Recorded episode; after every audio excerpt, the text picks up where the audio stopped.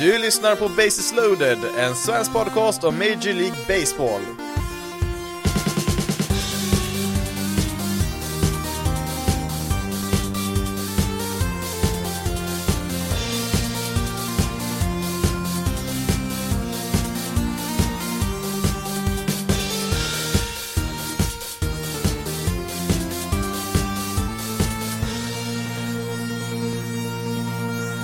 Hej och välkommen till veckans avsnitt av Basis loaded, en svensk podcast om Major League Baseball. Det fick visst bli ett tisdagsavsnitt den här veckan, men vi ska som vanligt titta lite grann på vad som hände under veckan som gick här och detta är ju då eh, avsnitt 72 och jag tycker det är en ganska kul grej att kolla på om man kan koppla de här siffrorna, alltså avsnittsnumren till någonting i MLB, någonting som man inte gjort sig jätteofta i podden här, men jag försöker väl ibland att eh, titta om man kan hitta någonting intressant att eh, koppla till de här siffrorna och eh, ibland så rinner det ut i sanden och någon gång har det väl dykt upp i här i podden också men till detta avsnitt så har jag faktiskt hittat någonting här kring nummer 72 och ja, det är faktiskt just numret, tröjnumret 72 jag kollat på här och det är inte ett jättevanligt nummer kan jag inte direkt påstå.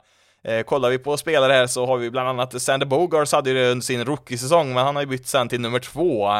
Eh, faktiskt bara en spelare än så länge i år som haft siffran 72 på ryggen och det är en annan Red Sox-spelare, Garrett Whitlock, eh, Rule 5-val där från Yankees. Eh, annars så hittar vi genom historien här, har vi bland annat eh, Jason Giambi hade det sitt sista år 2014 med Cleveland och sen så har vi några som eh, har haft det här numret, ja, en tre, fyra säsonger kanske där, men det finns faktiskt en spelare som sticker ut lite extra mycket här och det är en Hall of Famer som hade det i 13 år. Eh, det är då ytterligare en Red Sox-spelare vi pratar om då, nämligen Carlton Fisk, catcher. And Fisk will lead it off, has a single and has walked twice. And the wind blowing out. There it goes, a long drive. If it stays fair, home run! We will have a seventh game in this 1975 World Series. Mest känd är han för sin homerun eh, där som du hörde i match 6 då i 1975 års World Series mot Cincinnati Reds, eh, mot the Big Red Machine.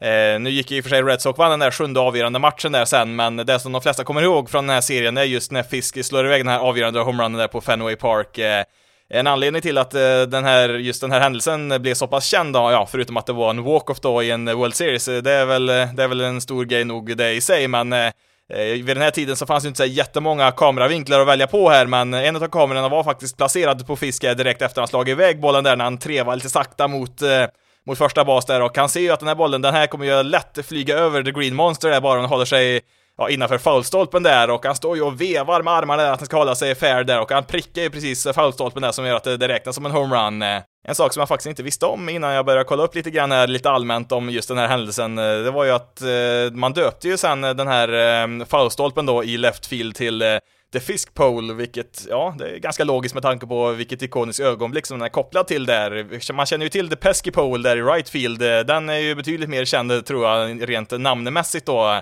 Det brukar alltid vara någon varje år som smyger in någon riktigt kort homerun där runt The Pesky Pole där då i right field, så den har man ju hört namnet på eh, ganska regelbundet ändå under åren. Sen kanske det är jag som sitter här i min egen lilla bubbla och eh, som bara helt enkelt har missat att man även har ett namn då på eh, foulstolpen då i left field. En sak som jag har märkt är väldigt farligt, eh, framförallt när man behöver få saker och ting gjort i rent i allmänhet så, det är när man hamnar på en spelares Baseball Reference-sida, framförallt då med en eh, profil som Carlton Fisk som har en hel del saker man kan kolla på.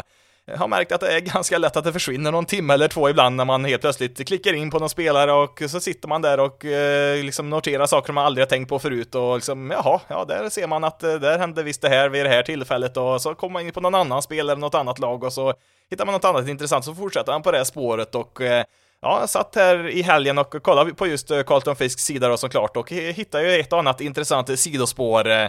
bland annat då så noterar jag att Fisk faktiskt bara har två stycken Bold Ink på sin Baseball Reference-sida, alltså han har bara två stycken siffror som är markerade med fet stil och när en spelare har statistik som är indikerad då i fet stil på Baseball Reference så betyder det att den här spelaren då ledde ligan i den här kategorin då just det året.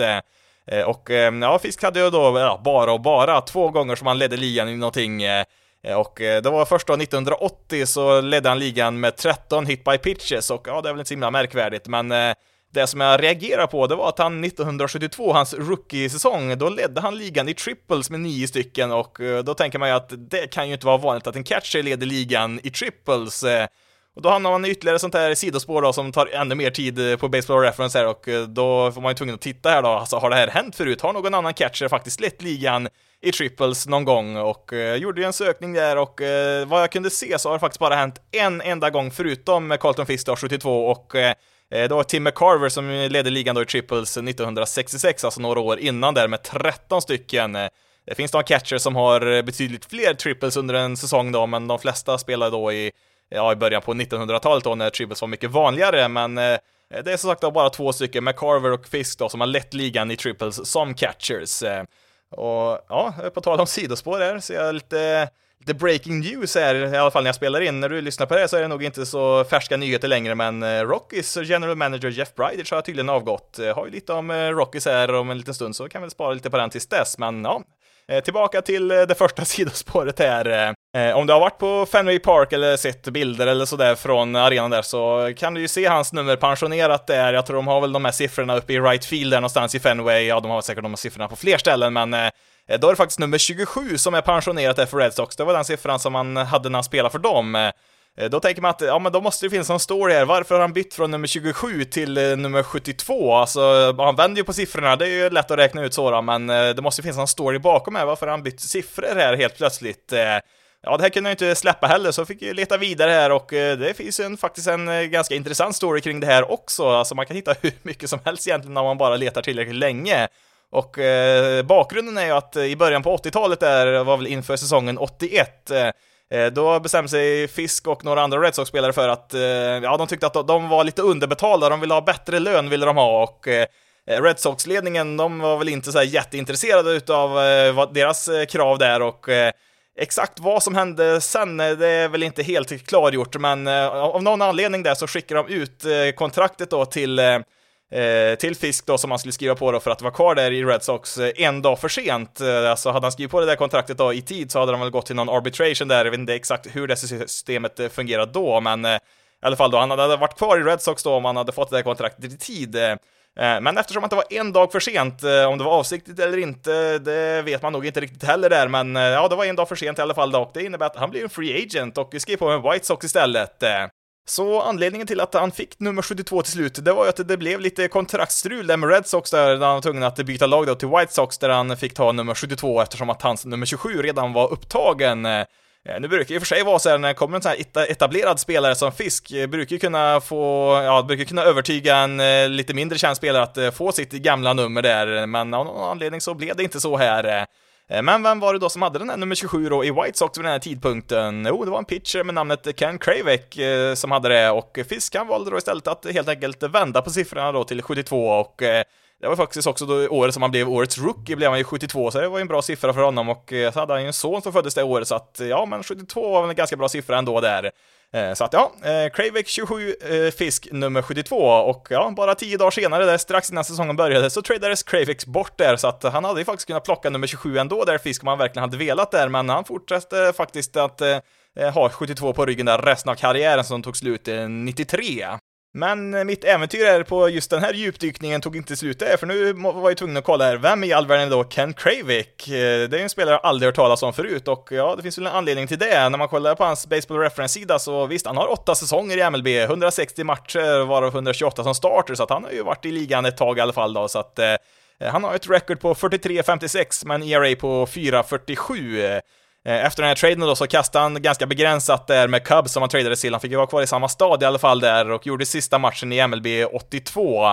Eh, sen gjorde han väl något år där i någon minor League-lag där och har väl eh, jobbat som scout bland annat där efter spelarkarriären, men i alla fall då inget jättemärkvärdigt när man kollar på ytan där på hans statistik och så, aldrig någon All-Star eller något sånt där, men Eh, Eh, det som är lite roligt med just baseball då jämfört med många andra sporter, alltså det finns så mycket väldokumenterad historia kring, eh, ja, även liksom, eh, ja, ganska vardagliga spelare som egentligen kanske har glömt bort så. Det finns fulla biografier om liksom helt vanliga spelare som spelar kanske på 40-talet och sådär liksom. Det finns hur mycket som helst att gräva i här och Ja, ett av de bästa exemplen man kan lyfta i sådana här sammanhang, det är en annan pitcher, Tom House, som spelade även han på 70-talet.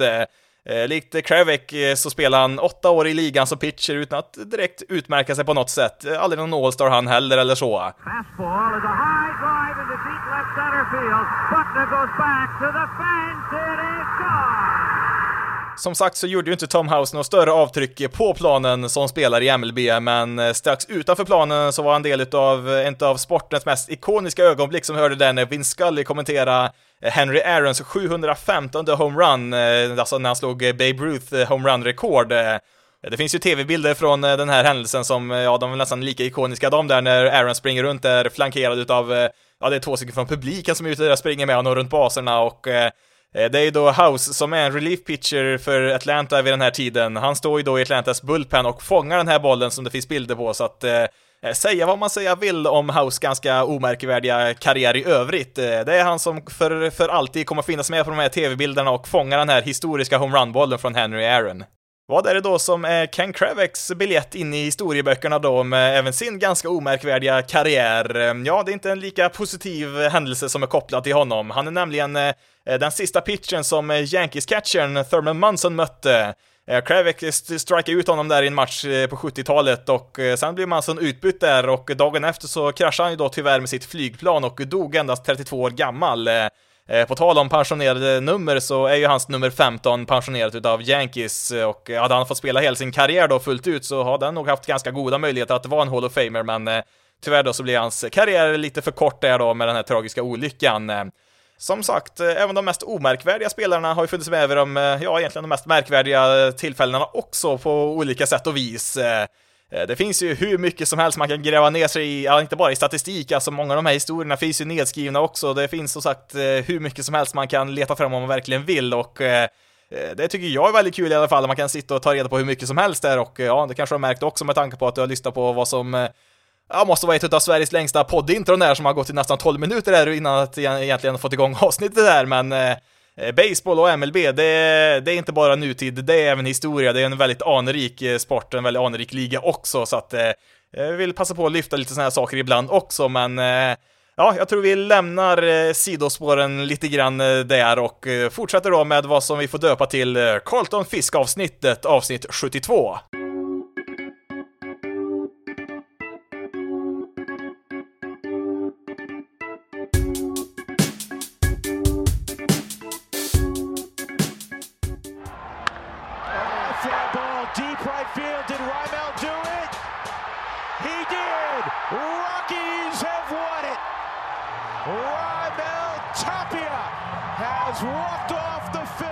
Eftersom att det är Carlton Fisk-avsnittet så får vi leta efter lite walk-off homeruns här då, eftersom att det är det han är mest känd för, och eh, hitta bara en från veckan här, och det var ju Rockies outfielder Raimel Tapia som slog i vägen där när de vann mot eh, Phillies. Eh, och eh, det passar ju bra att det var just Rockies här, för som jag nämnde här tidigare så har ju då deras eh, general manager Jeff Bridish då precis avgått. Eh. En kontroversiell figur som Ja, jag tror nog att de flesta Rockies-fansen ska nog vara glada i alla fall. Han har ju inte direkt lyckats speciellt bra med det här laget. Visst, han tog dem till slutspel, det har han gjort. Eh, eh, men eh, de har ju inte gjort en enda lyckad free agent-värvning under honom. Jag tror de har varit värda negativt wins above replacement varenda free agent de har skrivit på med sen han tog över jobbet där, så att ja, det, det var nog dags för en ny röst här som kan styra det laget som Ja, de har ju beskrivits som ett lag som är liksom eh, fast på en eh, egen öde ö medan alla andra lag är på liksom fastlandet eller något sånt där. Alltså, de flesta lagen nu för tiden eh, styrs ju på ganska liknande sätt, men Rockies har ju beskrivits som ett lag som Ja, de, alla vet inte riktigt vad de håller på med där. De, de har sin egen grej där och den grejen har ju inte direkt fungerat. Det är väl bara att kolla på deras senaste free agent-värvning var väl Daniel Murphy som de värvade in istället för att skriva nytt kontrakt med DJ LeMayu och ja, det gick ju som det gick. Det här är ju då helt nya nyheter då när jag sitter och spelar in här, så att det kommer väl komma ut eh, lite mer här de närmaste dagarna här kring just eh, Bridage då. Eh, I övrigt då så har ju Rockies inte helt oväntat inlett som ett av ligans sämsta lag. Eh, det hade man räknat med innan säsongen också. Eh, däremot är så Rotation har ju faktiskt kastat ganska bra, lite oväntat. Eh, bland annat eh, Austin Gomber där som kom i Arenado-traden har ju kastat rätt bra. Han har ju en ganska otacksam uppgift där. Han var väl den mest etablerade spelaren man fick tillbaka där för sin klubbikon då som Arenado var när han tradades till Cardinals. Så att det, det är ju inte Austin Gombers fel såklart, men det är ändå han som blir lite grann symbolen då för den där traden då som verkligen är hatad utav Rockies-fansen.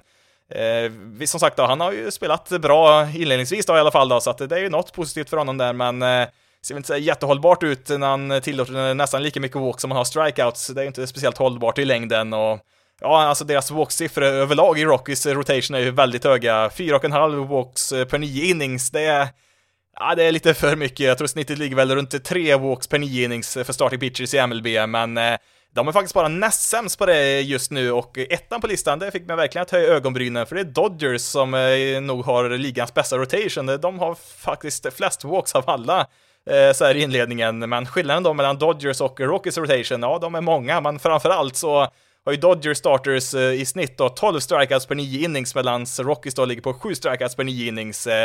Snittet ligger då på 9 strikeouts, så att det säger väl kanske en del om eh, vart eh, de här eh, två lagens rotations kommer att landa när säsongen väl tar slut. Jay Bruce in to start tonight. High drive, left center field, racing back to the wall, Bourgeois.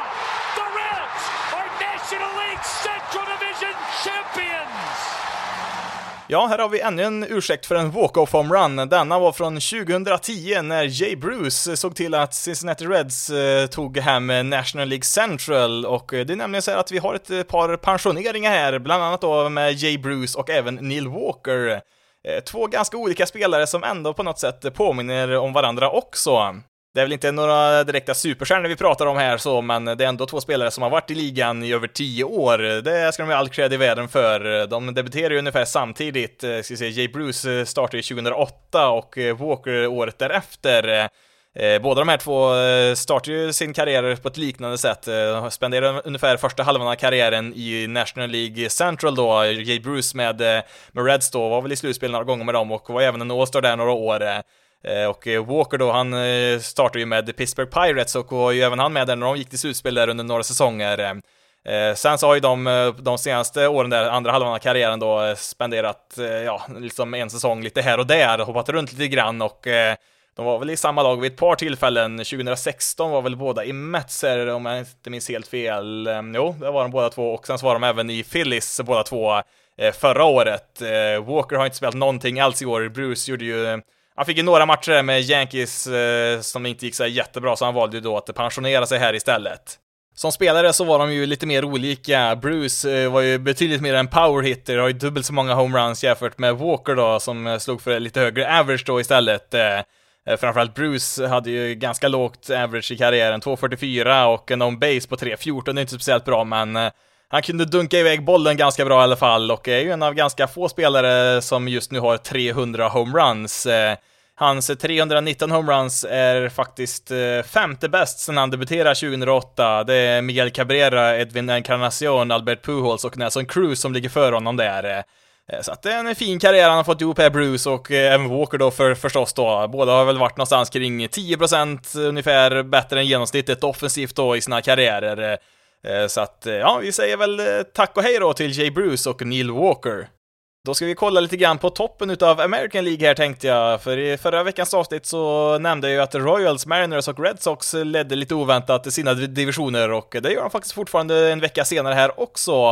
Ja, inte Mariners då, de har tappat lite grann där, men Red Sox och Royals ligger uppe i toppen där. Red Sox har väl bäst record i hela American League här nu, ja, Ace har väl kanske gått förbi där, men Ja, de här tre lagen har ju gått betydligt starkare än väntat här inledningsvis. Eh, eh om vi börjar då med Mariners, eh, så eh, ja, de har inte presterat speciellt mycket offensivt där. Det är ju Mitch Haniger där som har spelat rätt bra. Han har ju varit borta nästan i två år från spel där. Han har ju slagit lite homeruns för dem då, men annars eh, är det lite klent på den fronten och även Chris Flexen där i deras rotation har ju varit en eh, har ju ändå varit eh, en positiv eh, överraskning där för dem än så länge. Väl frågan om, eh, om det kommer att vara hållbart i längden när han tillåter väldigt hård kontakt till motståndarna där, så att det finns väl en risk att det rasar ihop det lite grann framöver, men Framförallt så är det deras bullpen där i Mariners som har varit suverän. De hade ju en, en period där när de inte tillät en enda run på över 20 innings.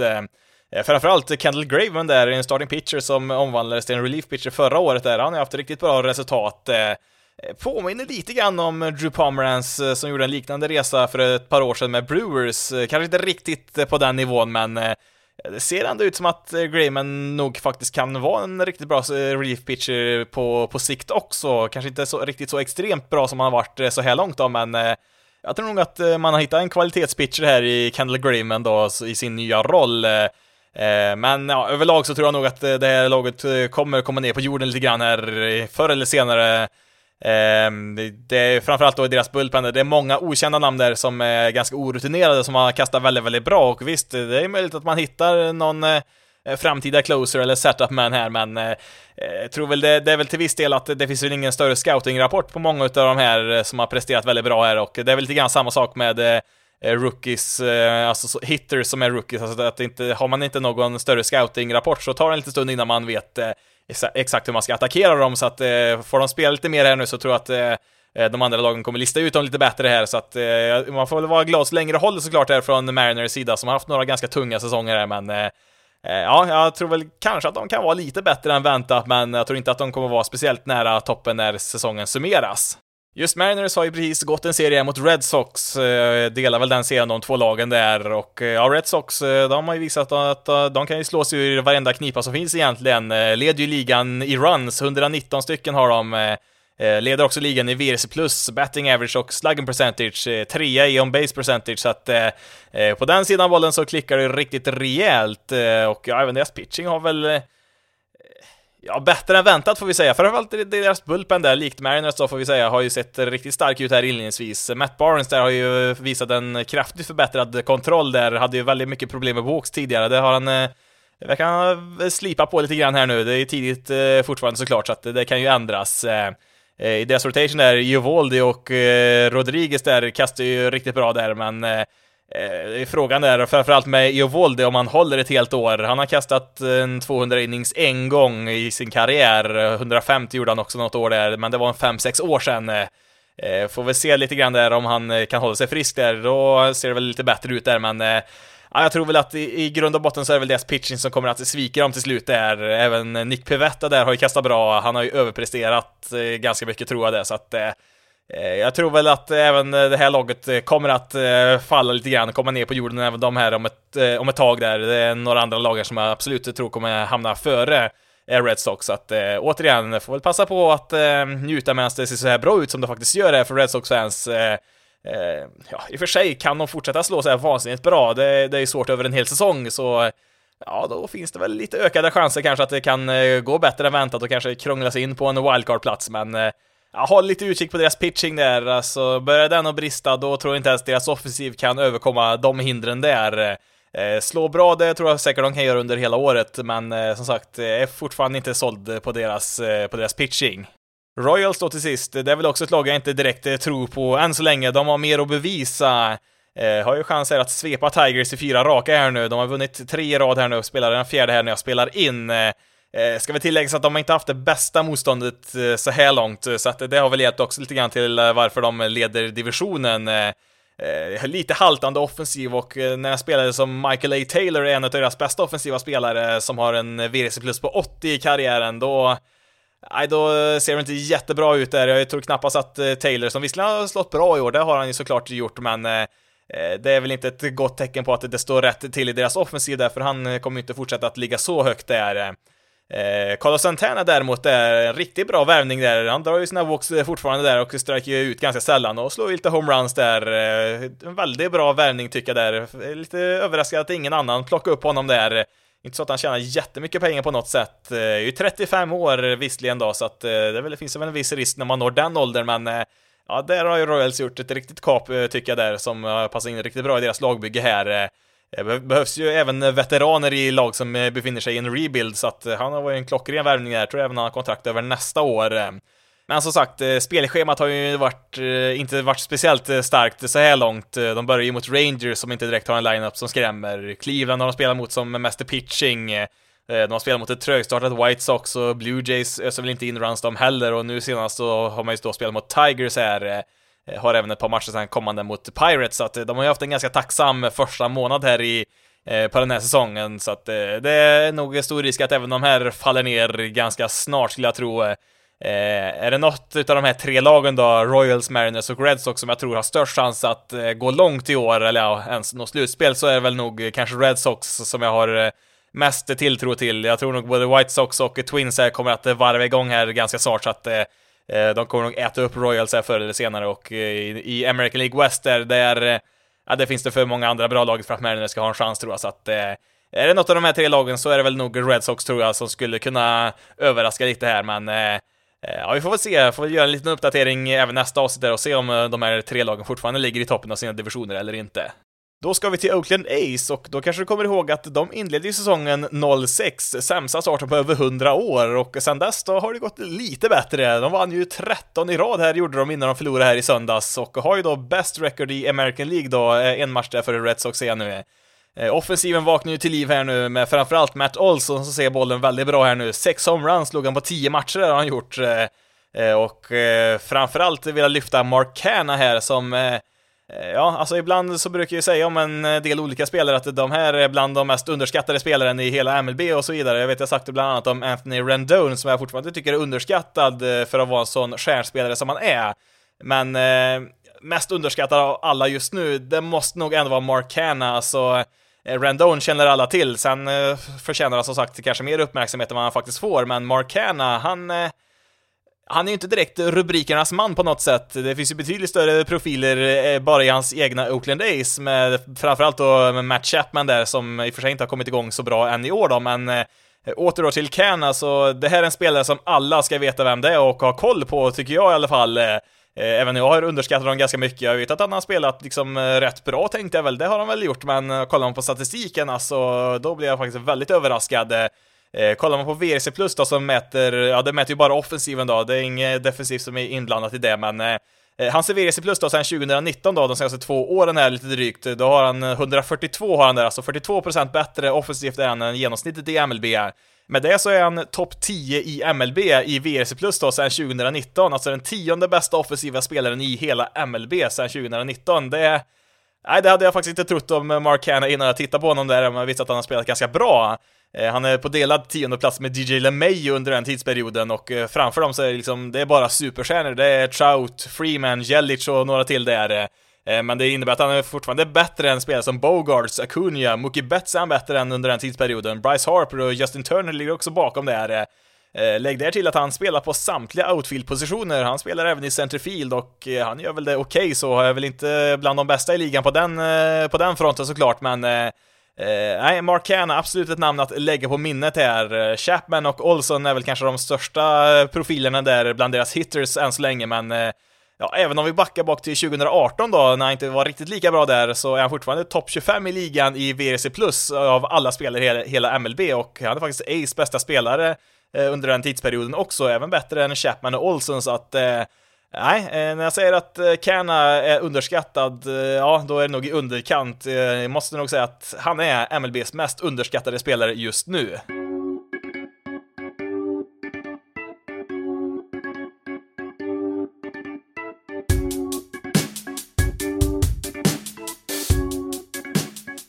Då tänkte jag att jag skulle lyfta några till spelare här, fyra stycken eh, rättare sagt, fyra stycken hitters som, är, som har presterat ganska bra här inledningsvis, eh, fyra stycken som eh, är ganska nya i ligan, lite yngre förmågor, det är väl någon här som har spelat ett par år, men några är väl också ganska nya här. Eh, tänkte först och främst eh, peka ut Jazz Chisholm som är en spelare värd att ha koll på här i Miami Marlins, deras nya shortstop. Eh, Eh, han debuterade ju förra året, eh, gjorde 21 matcher då, gick väl inte jättebra, gjorde det ju inte, men eh, de första 20 matcherna i år istället har ju gått riktigt, riktigt bra. Han har ju en väldigt ovanlig kombination av snabbhet och styrka, alltså han har ju slagit fyra homeruns redan och även då snott fyra baser. Har ju en slugging percentage på en 540 här, så att det är en profil vi inte ser speciellt ofta på shortstop-positionen, som vi ser i Jazz Chisholm är väl en liten mini-Tatis kan vi väl säga, är väl kanske inte riktigt på den nivån, men eh, Tatis är också eh, känd för både sin snabbhet och sin styrka, så att eh, det är väl lite likhet mellan de två där. Hans största problem är hans strikeouts har ju legat någonstans kring 30% även som minor leaguer, alltså snittet på strikeouts ligger väl 22-23% där någonstans. Det går att ligga på en 30% och vara framgångsrik, det går absolut, men det det är väl inte optimalt helt enkelt eh, kan vi ju säga och skulle han få ordning på dem också då ja, då har vi en eh, riktigt vass spelare här framöver kanske här för Marlins. Eh, eh, han var ju för övrigt del av en väldigt intressant trade här för ett par år sedan. 2019 så eh, eh, tradades han från eh, Diamondbacks eh, till Marlins då och han tradades då mot Zach Gallen, en pitcher, och båda de här två var ju ganska högt ansedda prospects, båda två av de här tradades. Det är ganska ovanligt att två prospects byts mot varandra. Eh, nu var det väl så här att eh, Diamondbacks har väl en del eh, spelare på sin shortstop där redan och eh, Marlins har ju en del pitching i sitt system här så att de eh, bytte väl eh, spelare som de har lite överskott eh, ifrån här i deras farmsystem så att eh, det var väl en eh, deal som gynnar båda två. Gallen har ju kastat riktigt bra för Diamondbacks där sen han debuterade för dem där så att Ja, det är väldigt intressant trade som sagt att de byter prospects med varandra här och eh, det ser ja, nu har de inte spelat sig jättemycket, på någon av de här två, men eh, så här långt så ser det ut som att det är en deal som båda lagen har vunnit på. Det är inte heller alltid man ser eh, men ja, som sagt, har du någon anledning att titta på, på Marlins någon gång så ja, ha lite extra koll då på Jess Chisholm då, deras shortstop. Eh, för övrigt född i Bahamas. Det är inte speciellt många eh, MLB-spelare som är födda där. Jag hittade ska vi se, sju stycken spelare totalt någonsin från Bahamas som har eh, spelat i någon utsträckning i MLB. Den som har spelat längst var någon som heter Andre Rogers på 50 och 60-talet, spelade 11 år, men annars är det inte direkt några jätteframgångsrika spelare vi hittar här, så att Chisholm har absolut chansen att bli Bahamas bästa spelare någonsin i MLB. Eh, notera för övrigt att varenda spelare som Bahamas har skickat till MLB är födda i huvudstaden där. Eh, eh, tyckte att det lät väl lite knepigt att de skulle vara från precis samma ställe allihop, men kollade lite närmare där och eh, då står det att eh, eh drygt 70% av alla Bahamas invånare bor i huvudstaden. Det, ja, det är väl så det är kanske när det är sådana här önationer som Bahamas är där, så att eh, ja, som sagt, eh, Yes Chisholm är en spelare värd att ha koll på där i Miami Marlins. Nästa spelare, Vladimir Guerrero Jr, är ju inte direkt okänd på något sätt eh, för MLB-fans. Han debuterade ju för två år sedan som ett av de mest hypade prospects vi någonsin sett och eh, det gick väl inte Ja, det beror på hur man ser det. Alltså rent statistiskt sett, om vi bara kollar på statistiken och glömmer bort vem spelaren är, så gjorde han väl helt okej okay ifrån sig för att vara en rookie. Det gjorde han väl, men eh, när man har den hypen som han hade kring sig så hade man ju förväntat sig för betydligt mer. Eh, gick väl lite bättre förra året där och eh, det har ju funnits en eh, stor kritik mot hans kroppsbyggnad. Alltså, det är en en stor människa helt enkelt. Och visst, muskler, det tar plats på kroppen, men det är inte bara muskler, var inte bara på den där kroppen, så att Eh, det har inte alltid sett jättebra ut, framförallt i försvarsspelet, och en del tror väl att hans storlek kanske har förhindrat honom rent offensivt också. Eh, nu gick han ju ner en hel del i vikt inför förra säsongen då, till eh, förra våren då. Eh, sen så la han väl på sig de där kilorna igen sen när säsongen började senare på sommaren där, så att det blev väl ingen större förbättring då under förra året.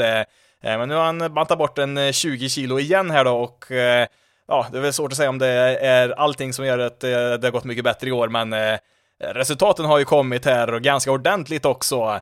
Är ju en, av ligans bästa hitters just nu och Eh, det är väl kanske den här spelaren vi har väntat på som äntligen eh, kliver fram här nu. Hoppas väl det i alla fall. Eh, han har ju en slash line på 3.38, 4.72, 5.63, en VRC plus på 196 just nu. Vi såg ju det för två år sedan, där första året där när han var rookie, när han bjöds in till till Home homerun derbyt där, vilken enorm kraft han har när han svingar där. Alltså, han vann ju inte derbyt där, det var, nog, var väl, ja, det var Peter Alonso som vann där till slut när Guerrero var lite slutkörd där, men Alltså när de andra slår ut bollar som nätt och jämnt gick över väggen där, han krossar ju bollar till höger och vänster överallt, prickar ju resultattavlan och liksom Ja, eh, det var en imponerande kraftsamling han visade på där alltså. Eh, det klippet i svingen, det är det nog ganska, ganska få som har i MLB, även om du kollar på ligans bästa spelare, så en sån enorm råstyrka, det vet jag inte om det är någon som har, eh, förutom Guerrero, så att eh, kan han få kontroll på den, då kan han bli riktigt, riktigt bra här och eh, det, det har han ju visat där inledningsvis. Han har ju också börjat slå bollen lite mer upp i luften också. Hade ju en tendens att nästan slå bollen, eh, ja, inte rätt ner i marken, men mycket line drives så slog han iväg och eh, är man inte så snabb då så, ja, då blir det lite svårt att nå ut på baserna där om man slår bollarna rätt på rätt på motståndarens eh, försvarsspelare, men eh, ja, nu har han börjat lyfta bollen här igen och eh, ja, resultaten har ju kommit här eh, tidigt på säsongen fortfarande, så mycket kan ju hända, men eh, det pekar ju åt rätt håll här och framförallt hans walks har ju gått eh, upp i taket här alltså. Han la på runt 8% hans första två år. Det är ungefär genomsnittligt i MLB. Ligger nu på 18% så här långt i år. Det är Mike Trout-nivå det som Eh, ja, kombinerar han eh, den eh, antalet walks där med sin styrka där, ja, om då Josh med en mini-Tatis, eh, ja, Guerrero då kanske en mini-Barry då eller något, ja, kanske inte riktigt då men Eh, Eh, ja, eh, intressant att följa här om Guerrero kan leva upp till sin fulla potential här nu under hans tredje säsong här i MLB. Here's the stretch by Presley. Swinging a fly ball deep into the gap in right center field. Here comes Crawford running third. Down the stretch he comes. He will score. Ty France with a walk-off RBI single here in the bottom of the ninth inning. And the Mariners come from behind to beat the Astros here at T-Mobile Park. Härnäst så har vi Mariners Ty France. Eh, han kom ju hit förra året via trade från Padres. Han debuterade ju för Padres i MLB 2019. Eh, eh, för övrigt det året i AAA så hade han ett batting average på 76 matcher, 3,99, lite retsamt, så jag behövt en enda hit till där för att det kommer på 400, den magiska gränsen där. Som sagt, över 76 matcher, så det inte var så att han var, bara var het där i två veckor och som gjorde att han hamnade så högt där, men ja, i alla fall då, numera i Mariners och eh, har ju varit en del av deras eh, framgångar här nu tid på säsongen, har ju varit en av deras bästa offensiva spelare så här långt. Eh, lite intressant är att han har om man kollar på scouting-rapporter så har han väldigt mycket råstyrka, men när man sedan slår så är det inte så mycket det vi ser. Han går ju mer för ett högre average då, så, som sagt, då, han hade ju nästan 400 i average då i AAA för ett par år sedan. Förra året så hade han ett average på 3.05 och ligger på 3.16 än så länge i år. Eh, intressant spelare som eh, jag ser lite grann då och då från eh, när någon ska göra så här bold Prediction' så säger de att eh, ja, bland annat Ty France kommer gå och vinna en MVP. Alltså han har ju Alltså han har ju verktygen för att vara en hur bra spelare som helst. Sen eh, eh, ja, i vissa delar av spelet i alla fall. Han är inte speciellt snabb och han är väl inte någon vidare försvarare heller. Sen så spelar han ju på i stort sett varenda infield-position. Ja, inte shortstop då kanske, men eh, han har spelat i år som eh, både första basman och tredje basman och varit på andra basen, han har varit en del också, men eh, kanske gör sig bäst som en designated hitter om vi ska vara helt ärliga, men eh, ja, det är en spelare som, eh, eh, ja, han har ju varit ett, ja, tekniskt sett ett prospect, inte högt rankat har han väl kanske aldrig direkt eh, varit så, men eh, det är ändå en spelare som, som har varit lite, ja, men lite hipsterval som deras favoritprospect som skulle kunna komma från ingenstans och vara hur bra som helst, liksom en spelare som ingen hört talas om innan och ja, han har ju onekligen börjat bra i år, det har han ju absolut, men eh, jag tror väl inte att vi kommer att eh, få se jättemånga MVP-röster till Ty France, det skulle jag väl nog inte tro, men eh, det är en spelare att ha lite utkik på här i alla fall i Seattle Mariners. Den fjärde och sista spelaren kommer även han, som några andra här, från lite sämre lag, eller ja, lag som man har lite mindre förväntningar på i år, och det är ju då Orioles outfielder Cedric Mullins som har gjort riktigt bra ifrån sig här inledningsvis. Eh, han debuterade redan 2018, så att det här är ju tekniskt sett hans eh, fjärde säsong i MLB. Sen har han inte spelat speciellt mycket på de här tidigare säsongerna. Han har som mest spelat eh, vi ska se, ja, första säsongen gjorde han 45 matcher med 191 plate appearances, så att det, det har han inte överstigit sedan dess. Så att han har sammanlagt på de här fyra åren inte ens fått ihop en hel säsong utav speltid ännu, så att det är en ung MLB-karriär vi pratar om här. Sen är han 26, så att han är väl inte jätteung rent åldersmässigt så, men Eh, Eh, I alla fall då, alltså, han var väl inget större prospect i draften där när han gick 2015, gick först i 13 rundan där, som nummer 403 totalt där i draften, så att eh, han har ju jobbat upp sig här ganska rejält, eh, hade ju en ganska bra scouting-rapport här för några år sedan där, så att hans eh, prospect-status eh, eh blivit bättre än han, efter han draftades här, men eh, spelare som har draftats i ja, i runda 13, det är inte direkt spelare man har så jättemycket förhoppningar om, men rätt vad det är så kommer det några sådana här spelare ibland, som Malin även som, eh, ja, vi ska inte säga för mycket, han har inte imponerat sig jättemycket sen innan den här säsongen då, men eh, Ja, han spelade väl okej okay förra året, det var väl en genomsnittlig slagman ungefär förra året och eh, det är, väl, det är väl någonting som, men i år då så har han ju lagt i både en och två, kanske till, till och med tre extra växlar här, har ju slagit riktigt bra här, ett average på 3.46 just nu. Eh, en on-base över 400 också ska vi tillägga, så att eh, eh, en intressant spelare här som eh, har en del snabbhet här också, kan slå någon homerun också, inte någon jättestor styrka så, men eh, eh, ska väl lyfta en liten varning här på hans Babip som ligger på 4.43, det kommer ju inte att hålla det, så att han, eh, han kommer ju att gå bakåt här eh, ju längre säsongen går, det kommer han att göra, men eh, han har ju, han har varit en switch hitter förut, så nu har han gett upp det och slår väl bara från vänstersidan nu, numera, så att det är möjligt att eh, det blir lite lättare när man bara behövde koncentrera sig på att slå från ena sidan här, så att eh, det har ju gett väldigt bra resultat här de första 20 matcherna, så att eh, är det så att du är fast med bara Orioles som alternativ att titta på någon match där så ja, man har lite koll där på Cedric Mullins då som har inlett den här säsongen väldigt bra än så länge. Marcelo Ozuna, 0 for 2. Right field, Rojas is there, Madison Bumgarner A complete game shutout. No hits for the Braves in seven. And the Diamondbacks sweep the doubleheader. They win game 2 7 nothing. Vi har ju varit ganska bortskämda med no-hitters här inledningsvis på säsongen, har ju redan två stycken, men nu fick vi klara oss här en vecka utan en enda no-hitter, eller gjorde vi det? Ja, officiellt så var det ingen som kastades förra veckan, men med det sagt så eh, lyckades Madison Bumgarner att eh, kasta en complete game shutout, alltså till att inte en enda run på en hel match och hade dessutom inte en enda hit eller en enda walk tillåten. Men vänta här, inte det en perfect game? Jo, det är det väl tekniskt sett så sett, men eh, eh, det var faktiskt ett error med här också. Det var någon försvarare som kastade bort någon boll där som gjorde att eh, en motståndare tog sig ut där på första bas, men eh, eh han åkte ut på en double play där senare, men ja, du kanske tänker att ja, men då är det väl en no-hitter i alla fall då. Ja, jo, det skulle man ju kunna tycka, men nu var det så att den här matchen var en double header som spelades i sju innings, så att eh, Rent tekniskt sett så är inte det här en officiell no-hitter för Bumgarner här i den här matchen då, eftersom det bara var i sju innings, där man tagit beslut om att eh, man måste spela i nio innings eh, för att det ska vara en no-hitter eller en perfect game. Jag såg att de har gjort, tog väl något sånt där beslut redan för en 30 år sedan att eh, eh, no-hitters som kastades kanske i, säg, sju eller åtta innings och sen bröts på grund av regn, de skulle inte vara officiella no-hitters, eh, så att eh, Eh, även om Baumgartner var suverän här då mot eh, eh, Braves i det här fallet då, så kommer han inte att eh, få en no-hitter då registrerad här på sig. Eh, mötte ju då 21 motståndare, vilket är det minimala man kan möta på sju innings här, så att eh, det är väl lite tråkigt i sig såklart, då kan vi tycka att eh, det är en hel match, det är en hel officiell match som bröts, alltså inte för att det var liksom regn eller något, utan matchen tog helt enkelt slut efter sju innings, och då kan man väl tycka att Ja, men det är väl klart det är no-hitter. Matchen var officiellt sju innings, eh, men ja, det är väl inget att haka upp sig på för mycket heller kanske. Det är faktiskt ganska sällsynt är att eh, man har en no-hitter som tar slut så här i en match efter, säg en 7-8 innings så här på grund av till exempel regn då, eller att i det här fallet då matchen helt enkelt tar slut. Eh, det har faktiskt bara hänt 26 gånger tidigare någonsin i, i MLB-historien och ja, det är ungefär lika ofta som det har varit en perfect game i, i sportens historia, så att, eller ja, inom ligans historia rättare sagt. Jag ska tillägga också att första matchen där var en ganska imponerande eh, pitchingprestation där också från Diamondbacks Zach Gallen som tillät en hit eh, i sin match där när de vann den också, så att eh, Braves offensiv lyckades eh, mäkta med en hit då på 14 innings i de här två matcherna, så att eh, Ja, tummen ner till Braves lineup får vi säga, men två tummar upp till Gallen och Bumgarner.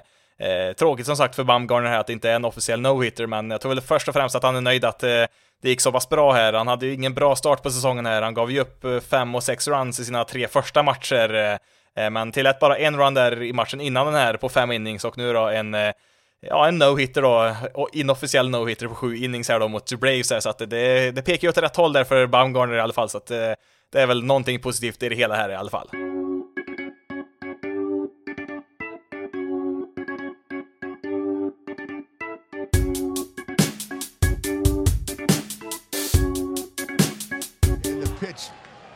Runners go 3 2 to T. Swing and a long one. There it is, folks. Baseball history. A second Grand Slam home run for Fernando Tatis in the third inning in Los Angeles, California. And the Cardinals lead it 11 to 2.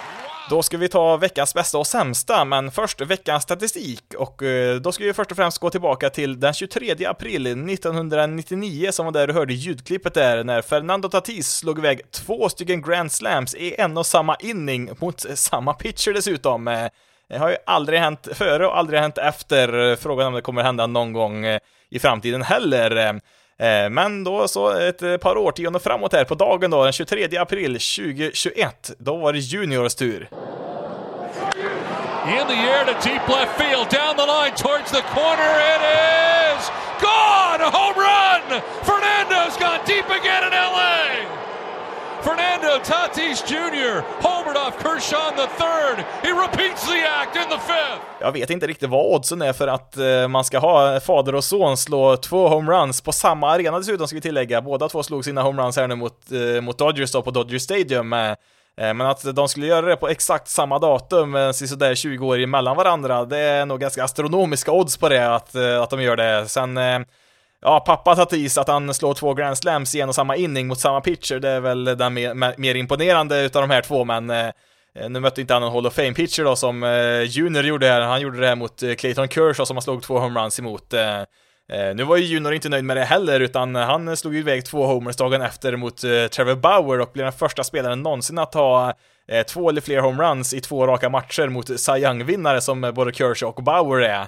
Eh, och, och det var lite extra roligt där i match två där när han hånade Bauer där, han höll för ögat där när han sprang runt eh, baserna där. Eh, det var väl en liten peak där mot Bauer som kastade med ena ögat stängt i spring training där som en del störde sig på. Så att det var väl en liten peak där mot honom där och han, ja, det var väl något mer tillfälle där som han härmade Bauer där vid andra, sin andra homerun där. Så att det var väl lite, ja, jag skulle inte säga att det var ett hån, det var det väl inte, det var väl till viss del så men Eh, Bauer, han var inte något speciellt eh, irriterad på det här, han tyckte bara det var bra, så han håller på med lite sådana här saker själv, så att eh, han tyckte väl bara det är bra, att, bra för sporten att få lite mer uppmärksamhet och så, så att det var väl inga hard feelings där, utan beter man sig så själv så får man helt enkelt räkna med att några gör det tillbaka också, så att det är väl en helt sund inställning från hans sida, så att en liten tummen upp till Trevor Bauer också i den här situationen.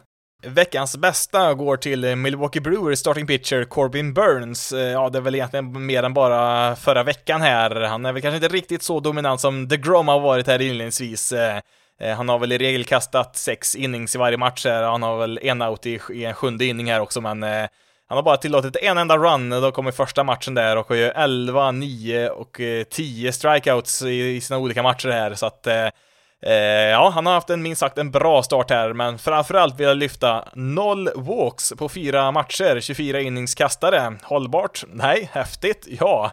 Eh, nu startar han här tisdag kväll när jag spelar in, så att när du lyssnar på det så kanske inte det är aktuellt längre, men eh, Ja, lite häftigt att se här från Burns. Eh, noll walks som sagt eh, på alla de här matcherna. Får vi se hur länge han kan hålla i den sviten här. Hoppas han gör det en match till. Det skulle vara kul om han kom upp i en eh, 30 innings här utan en walk. Det hade varit ännu mer mäktigt här, men ja.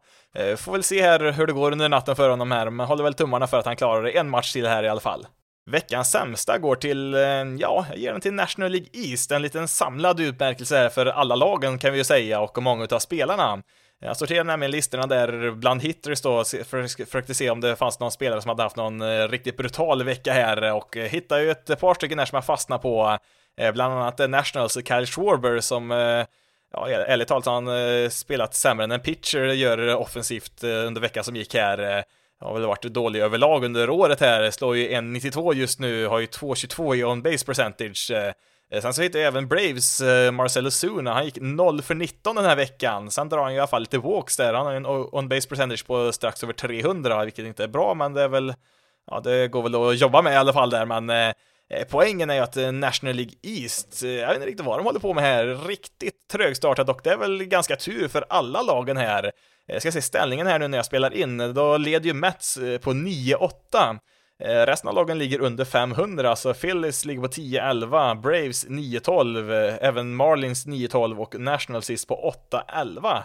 Eh, det här ska ju vara den, ja visst, det ska vara den tuffaste och kanske en av de jämnare divisionerna i ligan i år, men eh, hade ju kanske räknat med att att de skulle vara lite bättre, kanske vända på de här siffrorna, att eh, Braves skulle vara 12-9 istället för 9-12 och sådär, men Ja, det varit riktigt trögstartat här faktiskt eh, för alla lagen. Mets, eh, ja, de har ju sina bekymmer, väldigt dåligt försvarsspel har de ju haft. Eh, de har haft Grom såklart, det hjälper ju när han kastar en ny inning som man kommer till alldeles strax, men eh, Ja, det, det, det, är lite grus i maskineriet här för flera utav lagen. Phillies, ja, det, det är Bryce Harpers show där. Det är inte så mycket annat förutom Bryce Harper just nu där.